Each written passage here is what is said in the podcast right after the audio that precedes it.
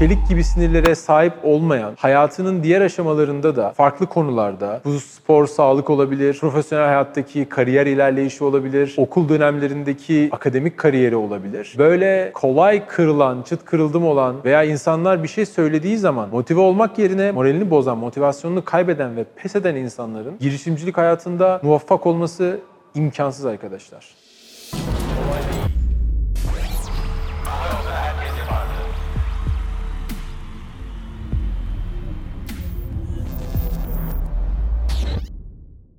Herkese merhaba. Kolay Değil'e hoş geldiniz. Bölüme daha karşınızdayım. Ben Mustafa. Bugün iyi girişimci nasıl olunur konusundan bahsedeceğiz. Ama öncesinde sizden çok gelen bir soruyla ilgili diğer bir kanalda, diğer bir kanalımız olan E-Ticaret Türkiye'de çektiğimiz bir bölüm var. Ee, hazırladığımız bir bölüm var aslında. Oldukça da ciddi emek verdiğimiz bir bölüm. O da Shopify ile ilgili nasıl, hangi eklentileri, hangi temaları kullanmalıyız? Kullanırsak daha kolay, daha başarılı olur işlerimiz, sitemiz. Onunla ilgili bölümü bakabilirsiniz. E-Ticaret Türkiye kanalında. Abone olursanız da çok seviniriz.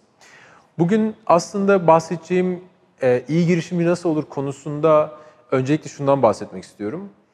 E, ben bir girişimciyim. Yani yatırımcı olsam belki iyi bir girişimci nasıl olunurla ilgili söylediklerim belki bir tık daha e, ciddiye al- alınabilir veya credible olabilir yani böyle bir dinlemeye değer olabilir. Ama ben burada birazcık daha naçizane nasıl olmak istediğimi, benim etrafımda gördüğüm iyi girişimcilerin ortak özellikleri, dünyada takip ettiğim girişimcilerin ortak özellikleri ve e, yaklaşık 10 senelik girişimcilik tecrübesi sonunda e, bu girişimcilikle ilgili hayatta kalmak, başarmak ve ilerlemek için gerekli özellikleri söyleyeceğim.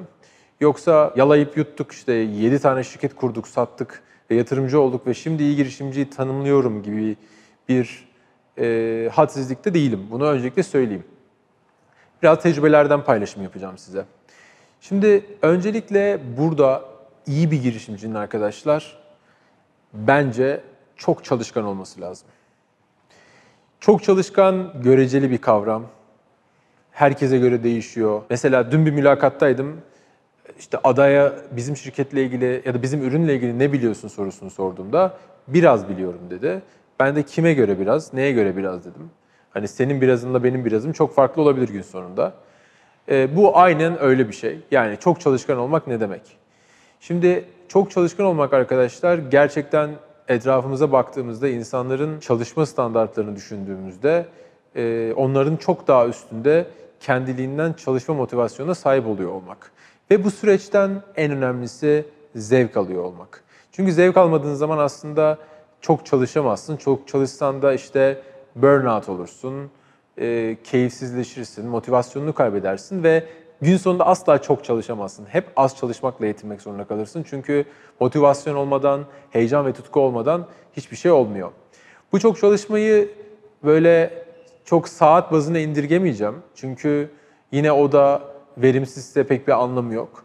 Ama çok basit bununla ilgili kendinizi sorgulayabileceğiniz, bununla ilgili kendinizi e, böyle ben çok çalışıyor muyum sorusuna cevap ver, verebilmeniz için e, şeye bakın yani etrafınızdaki insanlarla aynı hayat tarzına mı sahipsiniz?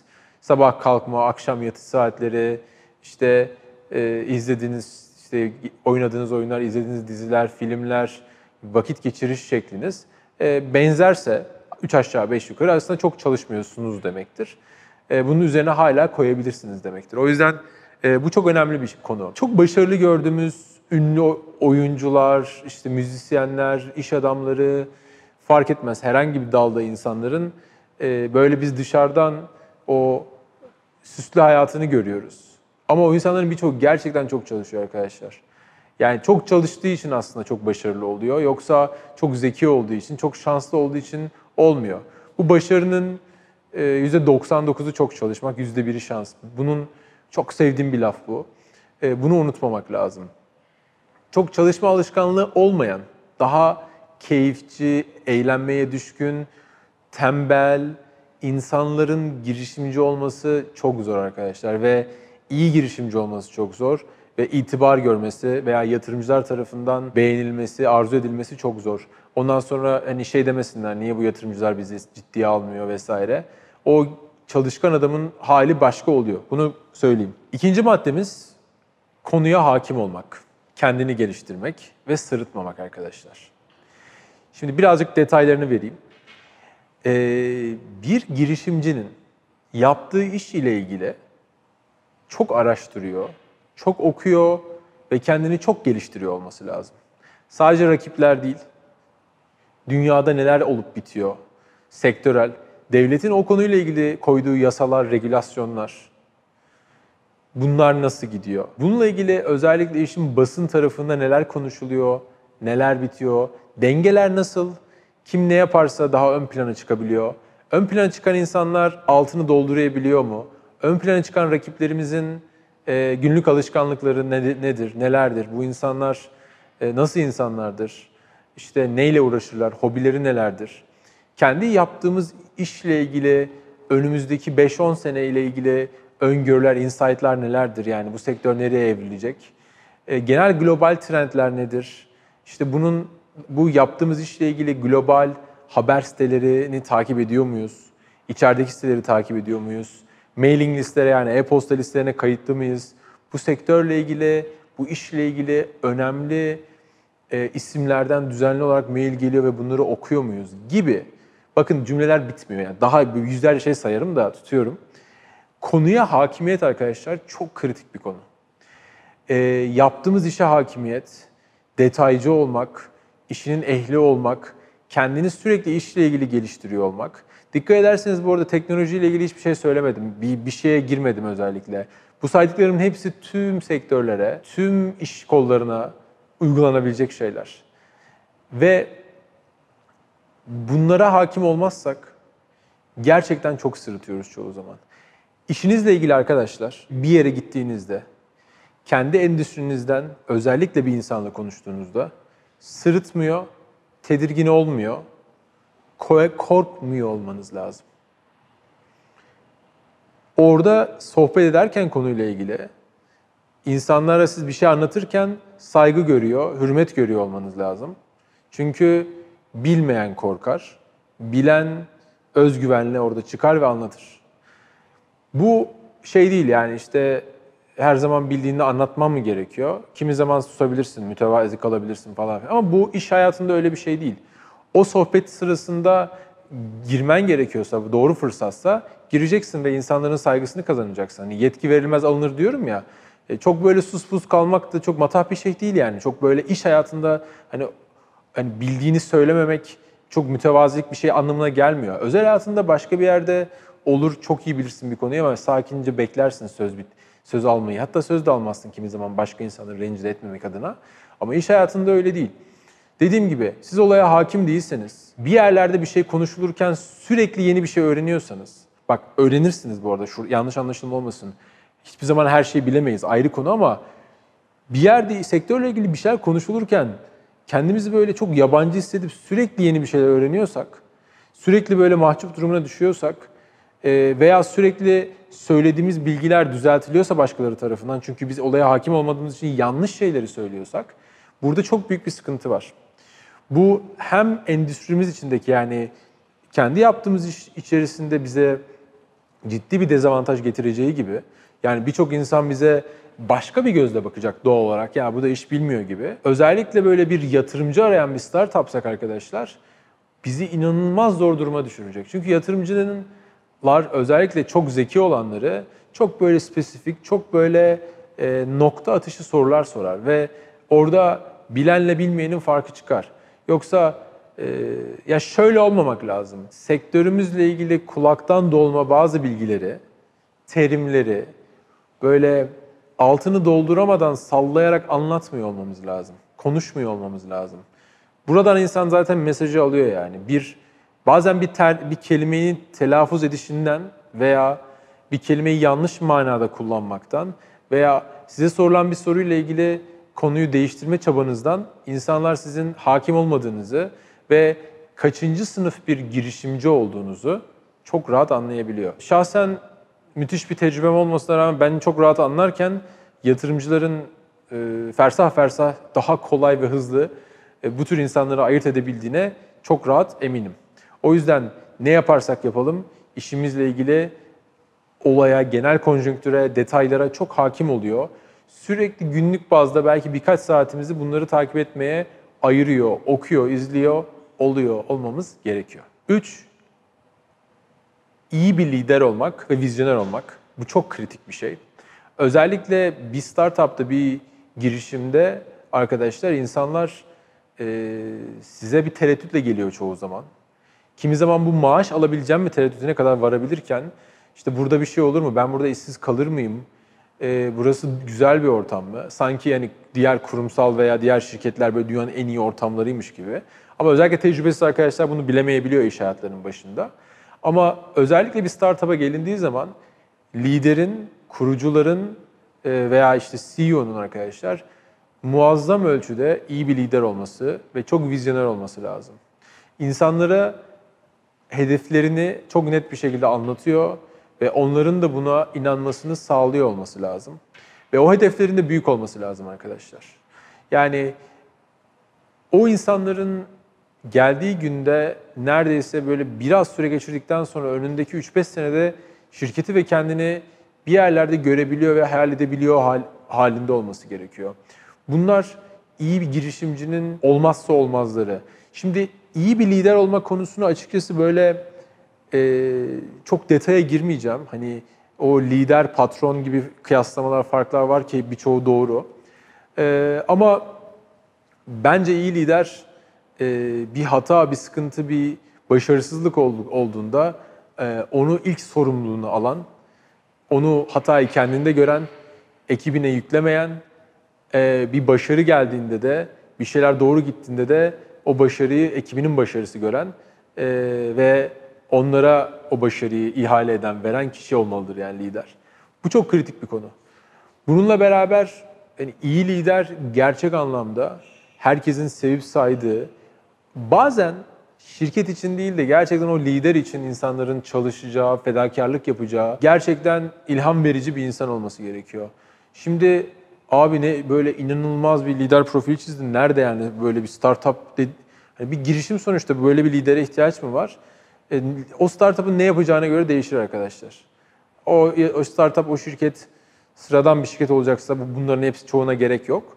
Ama farklı bir şeyler yapacak, taşları yerinden oynatacak e, ve ses getirecekse, adından söz ettirecekse bu liderlik gerçekten gerekiyor. İnsanlar o lidere çok ciddi anlamda saygı duyması lazım ve kimi zaman gerçekten ona mahcup olmamak ve e, ya da onun e, onu mutlu etmek için, e, onun takdirini kazanmak için canla başla çalışabiliyor olması lazım.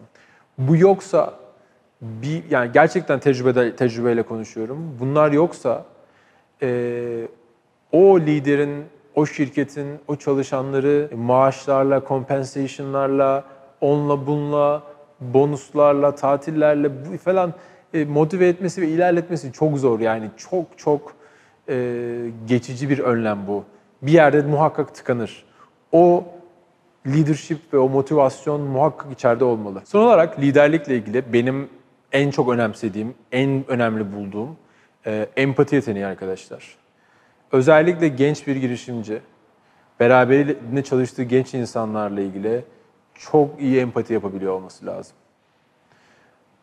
Tam ters rollerde olsak onlar ne hissederdi, nasıl düşünürdü, mutsuz olurlar mıydı, motive olurlar mıydı? Buna inanılmaz önem vermek lazım. Bu bence e, liderlik ve yöneticiliğin en kritik şeyi. Empati. Ben şu örneği veriyorum, içeride de bunu söylüyorum. Mesela e, işte mesela bizim çalışanımız lafı beni rahatsız ediyor. Ben çalışsaydım bir yerde ve yöneticim ya da patronum yani bana deseydi ki bir yerde beni tanıştırırken işte Mustafa da bizim çalışanımız bizde çalışıyor deseydi bir tık kendimi değersiz hissederdim. Yanlış değil. Evet çalışanım. Ama sadece bir çalışan gibi hissederdim. O beni içten ufak ufak yaralardı. Ama patronum benimle ilgili Mustafa da bizim ekibimizin bir üyesi, ekibimizin bir parçası de, dese çok farklı hissederdim kendimi. Ya çok mutlu olurdum gerçekten. O yüzden ben naçizane her zaman bu çalışanım, çalışanların bu kadar çalışanım var laflarından uzak durmaya çalışırım. Söylüyorsam da yanlışlıkla ağızdan yani sürçülisan oluyordur büyük ihtimal. Bu tür şeyleri belki çok ufak ve detay gibi geliyor size veya işte e, yani ne gerek var veya çok fazla empati yapıyorsun, fazla mütevazi kalıyorsun gibi de, denebilir ama bence işin sırrı burada geliyor. Yani o liderlik ve ekibi, ekiple beraber tek yürek olmanın sırrı buralardan başlıyor arkadaşlar. Empati çok önemli. Dördüncü madde çelik gibi sinirler. Ee, İngilizce'de bir laf var. Hani bunu da söyleyeyim yine bilginiz olsun. Hani perseverance diye. Dayanıklılık, pes etmemek gibi anlamları var. Birçok şekilde söyleyebiliriz. Ama bu çelik gibi sinirlere sahip olma lafı diyelim biz buna. Ee, bence iyi bir girişimci için en kritik konu. Şimdi dün bir tane DM almıştım. Orada şey diyordu arkadaş. E, ya çok seviyorum da sizi işte hep başarılardan bir şeylerden bahsediyorsunuz. Niye başarısızlıklardan bahsetmiyorsunuz? Ona şey yazdım. Yani başarı dediğin şey, bununla ilgili bölümümüz de var. Başarısızlık artı bir deneme demek. Ee, sen bir şekilde ya mental olarak veya maddi olarak tükenip bir defa daha deneyemediğin için aslında başarısız oluyorsun. O yüzden ben başarısız olmadım ki hiçbir zaman. Ha başarısız hiçbir zaman olmamamın sebebi ben çok müthiş zeki, müthiş olduğumdan değildi. Bir şekilde yani maddi olarak işi idare edebildiğim ve en önemlisi çelik gibi sinirlere sahip olmaya çalıştığım ve pes etmediğim için aslında başarılı oldum. O yüzden e, şey yani çok iyi bir girişimci bence hiçbir zaman başarısız olmaz ki. İş başarısız gibi olabilir, iş yavaşlayabilir, kötü gidebilir, zarar edebilir. Ama o muhakkak pivot eder, başka yönlerine gider, başka alternatif bulur. Bir şekilde ona inanan ve onunla beraber olan insanları o şirketle beraber başarılı hale getirir. Buradan şey anlaşılmasın hani batan kapanan şirketler kolay pes etti de demiyorum. Ama bence bu iş böyle. O yüzden e, böyle bir anlatabileceğim başarısızlık hikayem yok. Ha, çok hatam var, yanlışlarım var, keşkelerim var belki ama gün sonunda işte başarısız oldum, kapattım, çok da kötü diyeceğim bir şey yok. Bu matah bir şey de değil. O yüzden e, bundan ziyade bence hiçbir zaman pes etmemeye, ne olursa olsun bir daha ayağa kalkmaya ve sabretmeye, sebat etmeye aslında odaklanmalıyız ve bence bundan konuşmalıyız. Ben o yüzden başarısızlıktan bahsetmiyorum. Ee, zaten başarısızlık denen şeyler de başarısızlık değil. Ee, size çok büyük faydalar sağlayan birer tecrübe aslında. O yüzden bu çelik gibi sinirlere sahip olmayan, hayatının diğer aşamalarında da farklı konularda, bu spor, sağlık olabilir, profesyonel hayattaki kariyer ilerleyişi olabilir, okul dönemlerindeki işte ak- akademik kariyeri olabilir. Ee, böyle e, kolay kırılan, çıt kırıldım olan veya insanlar bir şey söylediği zaman motive olmak yerine moralini motivasyonunu moralini bozan, motivasyonunu kaybeden ve pes eden insanların girişimcilik hayatında muvaffak olması imkansız arkadaşlar. Hani bu tecrübeyle sabit görüyorum da kendim bunun ucuna yani pes etme ve bırakma noktasına 500 defa geldiğim için iyi ki bırakmamışım diyorum şimdi. Biliyorum bu kafa yapısını yani. Orada bırakıp bırakmama kararı her şeyi değiştiren olay zaten. O yüzden e, ben orada fark ettim.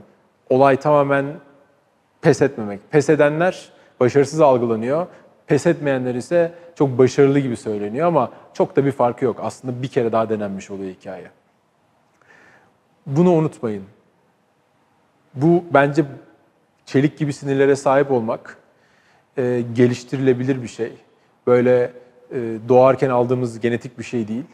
Sadece buna birazcık alışmak lazım. İlkinde sabrederseniz, ikincisinde sabrederseniz alışkanlık oluyor zaten bu. Beşinci maddemiz fedakarlık alışkanlığı. Şimdi bu fedakarlığı çok iyi tanımlamak lazım.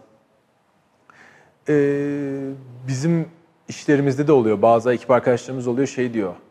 Bazen muhabbet açılınca ben çok fedakarlık yapıyorum, çok çalışıyorum, çok sahipleniyorum şirket diyor. Ee, yani normal 9-6 geliyor gidiyor işe.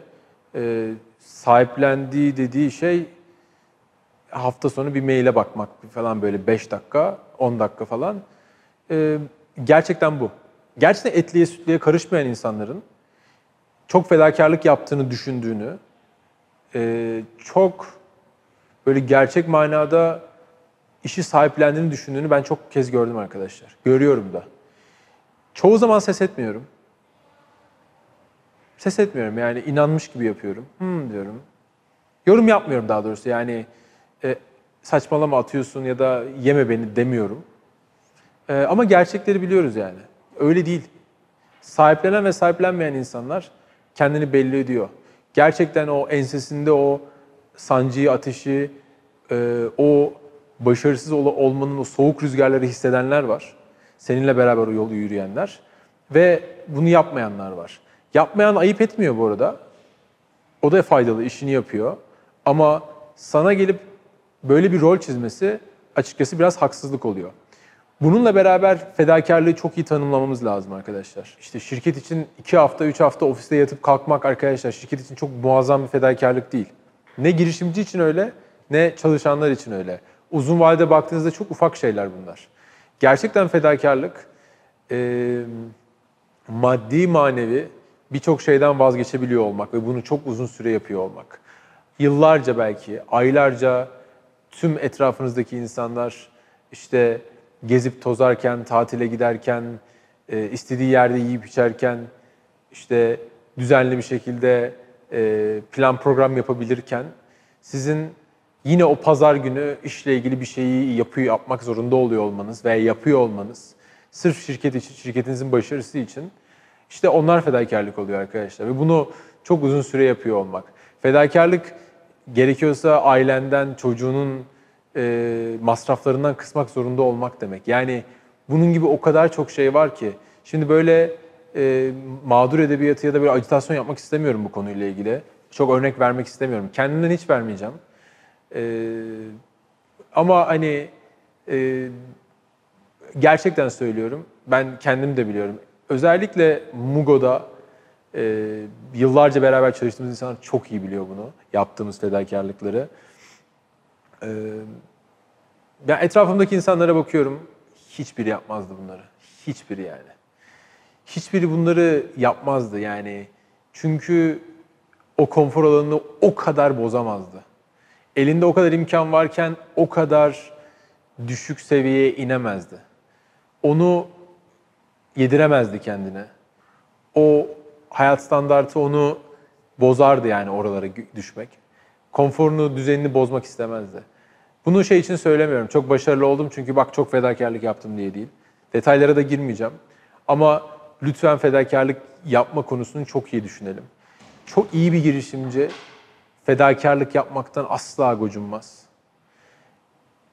İşler kötü giderken de, iyi giderken de fedakarlık yap, yapan, elin taşın altına koyan ilk kişi olur arkadaşlar. İlk kişi böyle insanlar bir bakalım bir şeyler yapsın da ben ona göre pozisyonumu alayım demez yani. Öyle insanlar da var. Bilirsiniz etrafınızda eminim vardır. Yani şu an anlattığımda hayal, böyle sizin hayal gücünüzde birileri canlandı, isimler geldi aklınıza. Onlar bir fedakarlık yapılacağında, bir iş yapılacağında, bir sorumluluk alınacağında, ve zor bir şey olacağında, yapılacağında önce beklerler. Bakarlar etrafa, kim ne yapacak, alsın işte alsın. Ee, sonra kalan işleri ona göre yapayım ben de ki çok etliye sütüye karışmayayım.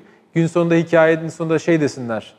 E, fedakarlık yapıyor, alıyor, işleri e, o da katkı sağlıyor. Ama işin en ufak tarafında kalsın veya en az hasarlı olayı atlatsın. Böyle insanlardansanız iyi bir girişimci olamazsınız. Ama sokakta veya herhangi bir yerde birine yardım edileceğinde işi gücü bırakıp o fedakarlığı yapıp ilk yardım eden sizseniz çok iyi bir girişimci olabilirsiniz. Çünkü o alışkanlık var sizde. Bu alışkanlığı bir şekilde ittire kaktıra sahip olmanıza gerek yok. Çünkü bu sizin sahip olmanız gereken bir alışkanlık. Eğer içinizde doğal olarak geliyorsa, varsa hiç sıkıntı yok. Gerçekten iyi bir girişimci olabilirsiniz. Belki iyi bir girişimci olmakla ilgili bu kadar, e, bu açıdan belki çok kişi bakmış mıdır, konuşmuş mudur inanın bilmiyorum. Ama saydığım 5 madde arasında belki de en kritik madde bu. Ne kadar fedakarlık yapabiliyoruz? Bizi izlediğiniz için çok teşekkürler. Bir sonraki Kolay Değil bölümünde görüşmek üzere.